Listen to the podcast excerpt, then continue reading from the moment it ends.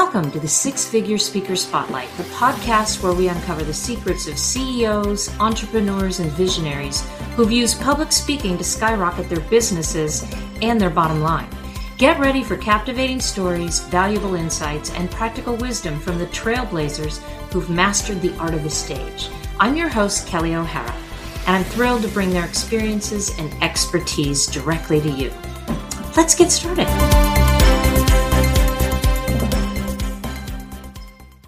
Hello all, and welcome to another episode of the Six Figure Speaker Spotlight, where we dive into the transformative world of public speaking and its compelling impact on success, be it in your professional endeavors or the growth of your business. Our goal is to unlock the secrets held by the masters of this art, those individuals who've harnessed the power of public speaking to climb to the very top of their businesses. Today, we have a very special guest who truly embodies the spirit of ambition, expertise, and success that our show celebrates. I'm thrilled to introduce Agostino Pintus, a titan in the realm of multifamily, real estate investment, and syndication. With twenty years of experience, Agostino isn't just in the business of real estate. He crafts legacies, builds empires, and most importantly, he guides others towards attaining their own pinnacle of financial freedom through savvy multifamily real estate investments. Currently at the helm of strategic partnerships, capital development, and platform development for Realty Dynamics Equity Partners, Agostino navigates the high-stakes world of multifamily acquisition and asset management services, turning opportunities into gold mines. He, his is the voice of the Bulletproof Cashflow Show. This influential platform is a treasure trove of knowledge, featuring insights from top experts in real estate and nurturing the robust mindset indispensable for success. These resources have become cornerstone, st- cornerstones of the community, and they're beloved by avid followers, followers on iTunes, YouTube, and Facebook. Agostino Pintus is the go-to guru for investors who've reached the zenith of their game and are hungry to maintain that hard-earned status. Even when the unpredictable tides of the business world bring challenges, they turn to him to strategize their resurgence to greatness. Feeling stuck, uncertain about your real estate journey? Agostino is the beacon, leading scores of professionals to clarity, focus, and action, and emp- empowering their ascent in the multifamily real estate arena. And now, without further ado, let's dive into the mind of the maestro himself. Agostino, welcome to the Six Figure Speaker Spotlight. I'm really Thank excited you. to have you here. Thank you so much for having me. I greatly appreciate it. So I'm always wildly interested in what calls to and inspires people to choose the paths that they do. And I'd love it if you'd share with us where your journey began in real estate industry and what drew you to choose multifamily investment specifically. Well, I'll tell you, I came into real estate by mistake. I wasn't really planning on doing any of it, actually. I, I, w- I was an entrepreneur. I've been an entrepreneur since I was a kid. And I was told by my parents, you know what, don't be an entrepreneur. You need to go work somewhere. You need to go do that. You need a job is what you need. So I went ahead and got the job, and I, I excelled at engineering, and I did my M B A, and I did all that fun stuff. I had two master's degrees and went to school forever. And I went, I just rose to the ranks. Basically, I went the technology route, running large enterprise technology. Well, about, I'd say about twenty years ago, I was introduced to buying Uh, buying single-family homes and small multifamily, right? A friend of mine says, you should buy multifamily, or you should buy single-family homes. I'm like, sure, okay. That was the logic that went behind it. Not because of the tax benefits, not because of the cash flow, not because of depreciation. No, it was, okay. So I did.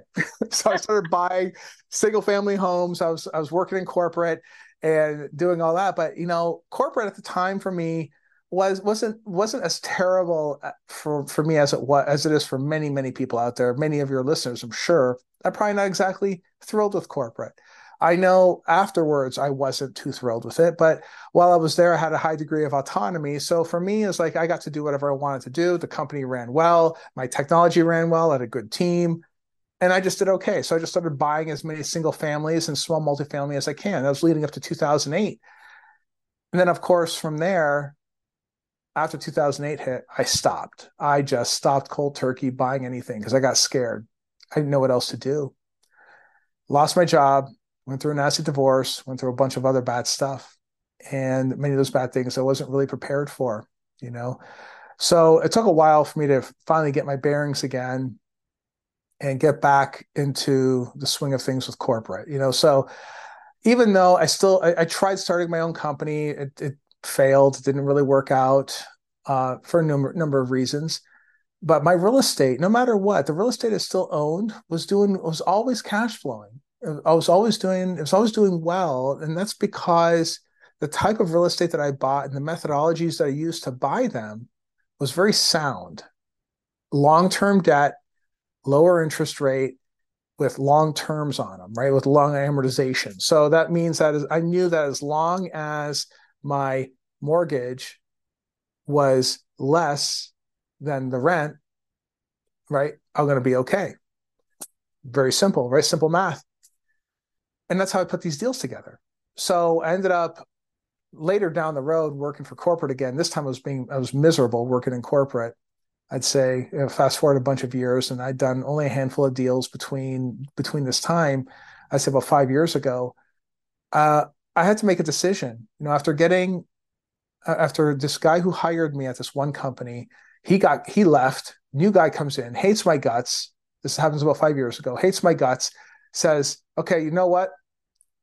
Get your G, your G T F O box. You need your G T F O box. You know what a G T F O box is? No. That's one of the, that's one of those things that I'm sure your listeners might know what that is, but I'm not going to, I'm not going to say it out of respect for the show, but um, you can, you can Google it later and you'll see what it means. But they, they hand me the box. I pack up your, you pack up your box and you get out. Right. So here I am back out again in my forties thinking, thinking to myself, okay, how many more times am I going to put my family at risk? How many more times can I make this a thing where I'm going to go work somewhere and have my family, the people that rely on me for their livelihood, now I'm riffed and I got to start the process all over again. And the higher you go up in the corporate ladder, the more risk you are at losing your job because the target's bigger on your back. You're, you're a high paid employee. And, you know, I'm not saying, I'm not, I'm not trying to scare people here, but it's, it's the, it's the reality. It's the truth, you know, and especially if you are an entrepreneur, you're a secret entrepreneur, the chances of you wanting to be there is probably not really good, you know? And I was one of those guys. So I decided I had to make a choice. I had to decide a decision. It had to be made in my heart and in my mind that I'm not going to let this happen to me ever again. I need to take control of my future and I need to fulfill this, this vision of entrepreneurship. So I realized that even though I had all these problems in these twenty years that led to that moment where I got fired, that I had to make a choice. And I, real estate was always there. No matter what happened, no matter how bad it was, real estate was always producing little, little drips of cash. So I decided to go all in on real estate in my forties. So I went to, I did a consulting gig you know, outside of Cleveland where I'm at, where I'm based right now. I'm actually based in Cleveland now. Took a took a consulting gig and I made myself a promise. I said, I'm never going to corporate ever again, ever, ever. And, you know, when you leave a six-figure career, dump it for something in your forties, you got to be a little scared. Good. Be scared. That means you're not going to let, you're not going to fail. That's what it means, right? That's what I did. So I decided to go all in on real estate, really learning the craft, starting to do started doing multifamily, did my first multifamily on my own, and I started syndicating deals. Now we have actually four lines of business that we do. The first is we acquire single family. It's called B and C assets. That's that's the, the grade of the asset, okay? It's mostly workforce housing. We have about sixteen hundred units in and around Cleveland. We have development where we do ground up development and, and what's called adaptive reuse. That means like taking office buildings and converting them to multifamily. We have another another aspect of, of uh, real estate, which includes single tenant net lease. So think of like Dollar General, Dollar Tree, V C A, Animal Hospital, anything that's a corporate guarantee that has a single tenant in it. We look at purchasing those in a, in a fund. And then we have a media and education business. This helps people get into the real estate game and build success in it. And I'm the one that runs it. It's a fifty-week mastermind for both for, for all of our all of our coursework that we do. because I realized early on that to try to do a six-week or a weekend boot camp is useless, in my opinion. For people that are really serious about getting into real estate, you need constant help. You need a lot of help to get started, and that's what we do. So with these with these four elements, we've done about three hundred fifty million dollars in assets already in transaction volume. I've uh, done a lot of units, learned a lot, and it's uh, it's been quite the journey. And the journey is not over yet. I'm about halfway there. So still a ways to go. Wow, I love this. And I love hearing, a lot of us feel that way about corporate. We've come from corporate, and at one point it becomes this and no more. And being an entrepreneur is exciting, it's risky, but it's fulfilling, and nobody can um, let you go for whatever reason. You're in charge. I like that place. I too yeah. feel the same way. So your getting let go from that job um, was a gift. Sounds to me like it was a big gift. It was, it was, I mean, it was, uh, it was scary. I will admit it was scary. And when you realize that you're not, you're no longer getting a paycheck, and you have, and you know, you're, you're done, you're cut off. That's it. It's scary at first. You know, that's why I encourage young people, like many of the, many of the folks in our, in our coursework, we have a lot of young folks in our, in our masterminds. And the cool thing about it is that they could still afford to make a mistake. No, they, they if, if maybe real estate's not for them. I mean, I I can't understand why it wouldn't be. Real estate's it's it's simple, but it's not easy, right? But you know what? The good thing is, if you learn when you're young how to do this business, by the time you're in your thirties or your forties or even your fifties, you're you've amassed a nice portfolio of, of cash flowing assets that'll support you later on down the road. But you have to start younger. You have to start as soon as possible. And I wish I would have known this stuff in my twenties. My life would have been completely different. You know, I just didn't know. Well, this is incredible. And the idea that people can get into this and and have a mentor and have an opportunity to go in and learn this from an expert who literally can hold your hand through this as you're figuring out your pathway. I think this is a gift. So for yeah. those that want to emulate your success, you know, what kind of skills or mindsets do you think are crucial to be able to master in the realm of real estate investment and syndication? Is there anything that you can tell our audience, um, you, you got to at least have this? Yes. there's a, there's a saying I heard, uh, which is interesting. People love to buy, but they don't want to be sold to. Mm, so, so, so what does that mean? When you unpack that, what does that mean? That means that, you know, people buy from other people. They don't want to buy a brand, right? That's why it's like they'll, they'll buy an individual, but they don't like buying a brand. You notice that many, many brands don't have followers on like Instagram, or if we're using social media as the, as the, as the metric, right? Mm-hmm. But the, the, but individuals have huge followings because people make relationships with individuals. So one thing that I did, especially at, I'd say later on in my career at, at that company I got fired from, was put a big emphasis on the sales aspect. Even though I wasn't technically in the sales department, I was running technology, I had clients that I was responsible for, and as, as the first line of communication. So that meant that I was kind of wearing a sales hat, and it was kind of foreign to me, right? But I also realized though that if at some point in the future, and at that point, it wasn't really it wasn't really clear to me what, it, what was going to be happening. But at some point in the future, if I'm going to be in business for myself, I really need to hone that skill of sales. Because here's the thing, everything is sales. All life is sales. All human life on this planet that we call Earth is sales. And you know, someone might be listening saying, what the hell is this guy talking about?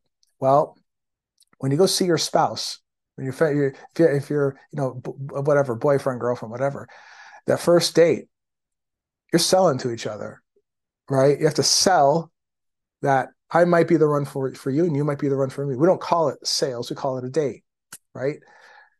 When you put out material, there's marketing, of course, there's a marketing of, of, uh, of a brand, right? But if what you're saying doesn't resonate with the individual on the other side of that message, you're going to, it's they're gone. You know, they, they go they go listen to someone else, and that's okay. You're not you're not meant to get every single person you speak to, but there's a sales transaction that takes place. So back then, back when I was working at this company, I decided to hone the skill and started taking improv classes. I looked into Toastmasters. I didn't like the dingy areas that they were often held in. You, I'm sure you're familiar with some of those areas. You see those those offices and those those uh, those some of those areas didn't I didn't didn't appeal to me. So I took improv of all things, and because I, I wanted the a, a way to get to get uh, to be okay with being in front of a large audience and think on my feet very quickly. And I thought improv could be the way to do it. So it was a lot of fun to do that, to hone the sales skills using improv, right? So it's uh, it was certainly a, a great journey doing it that way, but I knew the importance of, of sales was, was that aspect. So certainly it's no formal training in sales, so to speak, but the ability to speak in front of someone, speak in front of the camera. We've done, what, over four hundred episodes of, of our show already since then, you know, long time now. And really trying to understand what the audience is looking for and delivering on that promise to the audience to fulfill that need of what they're looking for. It's extremely important, right? So I learned the same thing. I probably learned, I mean, learn, you learn better depending on what, you know, what, what, what, what methodology you use, right? In terms of sales, right? That's how I learned it. And it's worked out well, you know, it worked out well for me. Wow. The improv, that was a brilliant strategy. It also sounds fun and would be great for people who are a little bit on the shyer side. They might resist it, but once you get in there, it's such a supportive environment yeah. that it might um, help them ease up a little. And, and in that vein, I would think it dovetails really nicely into my next question, which is um, that probably helped you towards becoming the effective public speaker that you are. And I'm curious, I'd love for you to be able to tell our audience, how has that actually translated to business growth and kind of your own personal brand within the real estate community? Has it made a big difference? Yes. And I can give examples. I think, I think I'm thinking of an example right now, and it sounds terrible, but I was speaking with a group of investors in New York, and I was with someone else there. And we had to speak on an investment, a deal that we were working on. And I can tell that easily he was not prepared to speak, not on the topic. He, was, he certainly knew the topic extremely well, right? It was a deal that we're working on. We know the deal quite well.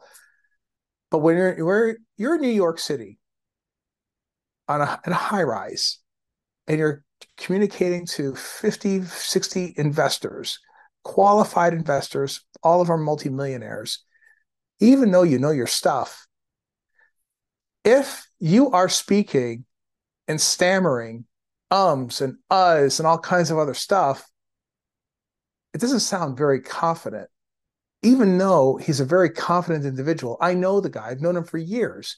He sounded terrible. It was awful, right? Where I saw what he was doing, and I, I rescued it by not doing that. And I'm not saying I'm perfect. You know, I use filler words. Just, you know, is one of them, right? Right is another one. So I, I'm not perfect at it, but I recognize that and I catch it sometimes. And you have to be able to do that kind of stuff. And the when you're talking to a large group of investors, they need to close. Maybe not in the first try, but eventually down the line, you're going to get them into the funnel and you're going to eventually close them at some point in the future, you hope. You, you have to sound confident. You have to sound like you know what the hell you're saying and doing, because if you don't, you're going to lose them, right? So part of it is personal branding, but part of it is also being able to speak and walk the walk. You have to be able to do that. Uh, I, you know... I, I'm so excited by what you're talking about, because it's public speaking, is sales, is negotiations. It all really ties into each other. And what it gets right down to in the end is having confidence in your product, your service, um, and what you offer. And I, I, I look at this and uh, looking to the future, you know, how do you see your role as a public speaker evolving alongside, you know, continuing to work with multifamily investments? How are you looking at this as you're moving forward? You got a plan? Yes. I think part of it is to listen even more. A big part of being a speaker, a public speaker, is also listening. I think that that's one of the big parts that people don't do is listen. Listen to what the audience is saying. And whether the audience is a small group on a Zoom show or Zoom, whatever webinar, whatever it might be, or a meeting, or a group of a thousand people, listening to the audience is going to yield way more dollars than not.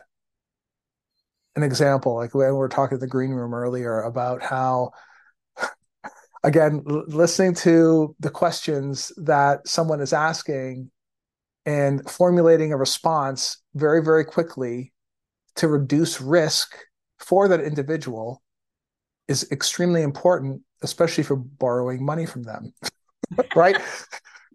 You so and and, and and I'm not saying to to to hide anything or whatever, but you have to formulate a response that is going to satisfy them and also be true. And we're not lying or anything else like that. We don't we don't do that in our line of work. We can't do that. You know, we're not supposed to do that. You know, everything everything we do is all registered with the S E C. It's all in the up and up. That's how we do our business. But you have to listen, and you have to understand who the individual is asking the question, and then respond directly to that question. Now, it's also helpful if you understand the Enneagram. Uh, if you know, if you know what the Enneagram is, have you heard of the Enneagram? Yes. Before? Yes. Everybody's talking about it these days. If you know the Enneagram and you apply the knowledge of the Enneagram, especially when you're in a, in a very like a tight a tight meeting of some sort, you can you have to answer the question extremely pointed.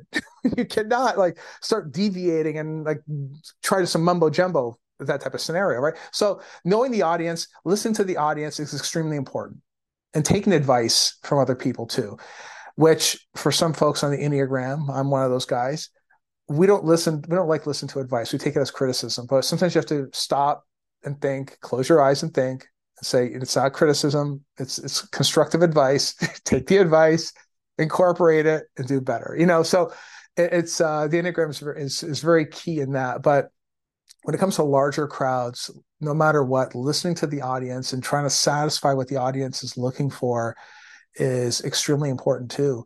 Certainly having the, the confidence of speaking professionally to folks is going to build confidence in them that you know what you're talking about. You know, selling from the stage is extremely important too, to do that, you know, to have that confidence. But if you don't have that, I think that you're at a huge, it's to your detriment if you don't. It's it's huge. It's absolutely huge. Got to have that.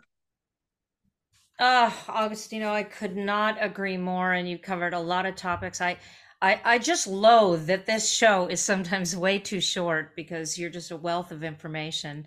And it's just, okay. It's just been an absolute pleasure having you on our show today. You're in such an interesting industry at such a critical time in our economy, and your insights and your kind of seasoned perspective on real estate investing and public speaking and sales, really invaluable. I know for me, these are meaty, substantive topics, and they're really timely. And I'm really grateful I got to be part of this conversation today. And I have a feeling that our audience is going to feel the same. And for those of you who want more, please visit Agostino's website. His show is the, and his show is also called The Bulletproof Cashflow, where the learning continues and you can dive even deeper into these multiple strategies and mindsets that I know we've just touched on the surface here, but I think, I think I want to know more. In fact, I want to know more about your upcoming, you know, class, what you do um, to teach your investors. I'm interested. So thank you so, so much, Agostino, for being on this show. You bet. You bet. Thanks for inviting me. I greatly appreciate it. Okay. I admittedly hate to wrap it up. but I have to. So I'll say I'm Kelly O'Hara, your host, and I want to thank you all for joining us today on the Six Figure Speaker Spotlight. If you've enjoyed this episode, please give us a thumbs up, and we'd love to hear your thoughts in the review section, because your feedback, it not only helps us improve, but it helps us help others find the show. And if you haven't already, I'd love it if you hit the subscribe button so you can stay tuned. Um, we'll be covering, we'll continue to uncover the secrets of public speaking success and its profound impact on achieving industry leadership. Um, Agostino is a wonderful example of that. So as always, thanks for being part of our community. And until next time, keep speaking your passion and amplifying your impact, because your voice, it makes a difference. So take care, everybody. I look forward to seeing you in our next episode.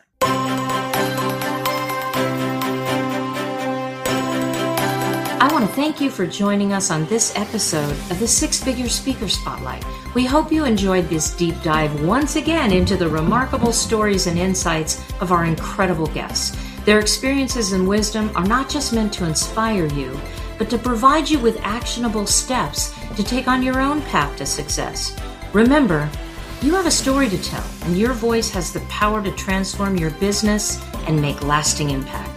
If you found value in today's episode, be sure to subscribe to the Six Figure Speaker Spotlight wherever you get your podcasts, so you never miss an empowering conversation. We'd also appreciate it if you could leave us a review and share the show with your friends, colleagues, and your fellow visionaries. Until next time, keep speaking, keep growing, and keep reaching to make your difference. This is Kelly O'Hara, signing off from the Six Figure Speaker Spotlight.